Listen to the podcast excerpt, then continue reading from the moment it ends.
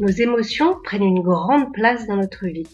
Elles influencent nos réactions, nos comportements, nos pensées.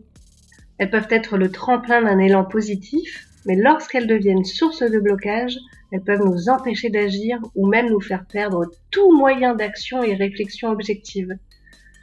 Je suis Julia, psychopraticienne en régulation émotionnelle et coach de vie spécialisée en gestion des émotions.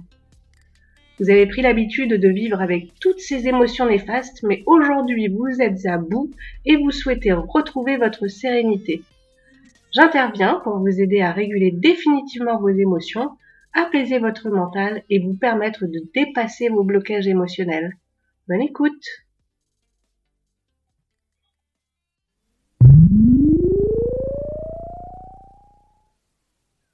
Comme nous l'avons vu dans l'épisode « Nos comportements pour gérer nos émotions », nous adoptons 4 comportements de base pour faire face à nos émotions désagréables.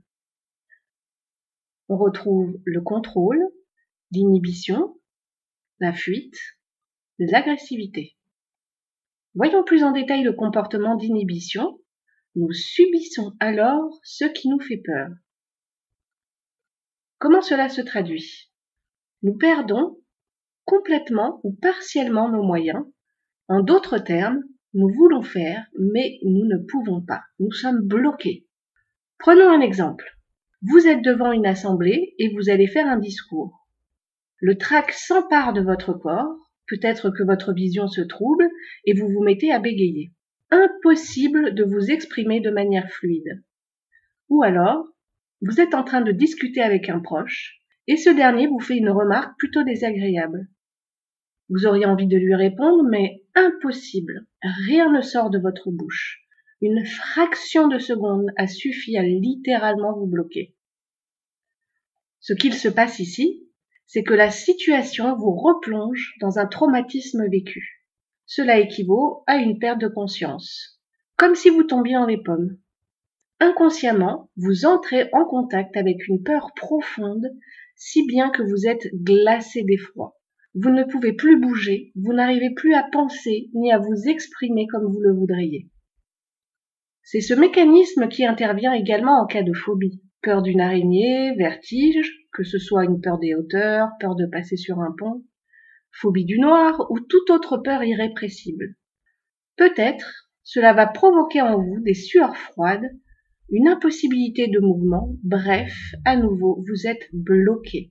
Certains vous diront que c'est n'importe quoi, car ils ne comprendront pas pourquoi vous réagissez ainsi. Déculpabilisez, car cela n'a rien de rationnel, si ce n'est que cela répond à un traumatisme vécu, peut-être même avant votre naissance. Si votre mental pouvait gérer, il le ferait, mais ce n'est pas le cas. Ce comportement se met en place instinctivement en réaction à cette déstabilisation émotionnelle. Et ce mécanisme se produira tant que les émotions qui entrent en jeu ne sont pas régulées. Je reviens sur le sujet de l'émotionnel dans d'autres épisodes ou dans des épisodes prochains, puis je vous donnerai une méthode pour réguler vos émotions au moment où vous les vivez. Il vous sera possible alors de briser vos mécanismes comportementaux naturellement. Abonnez-vous à la chaîne pour être sûr de ne rien manquer.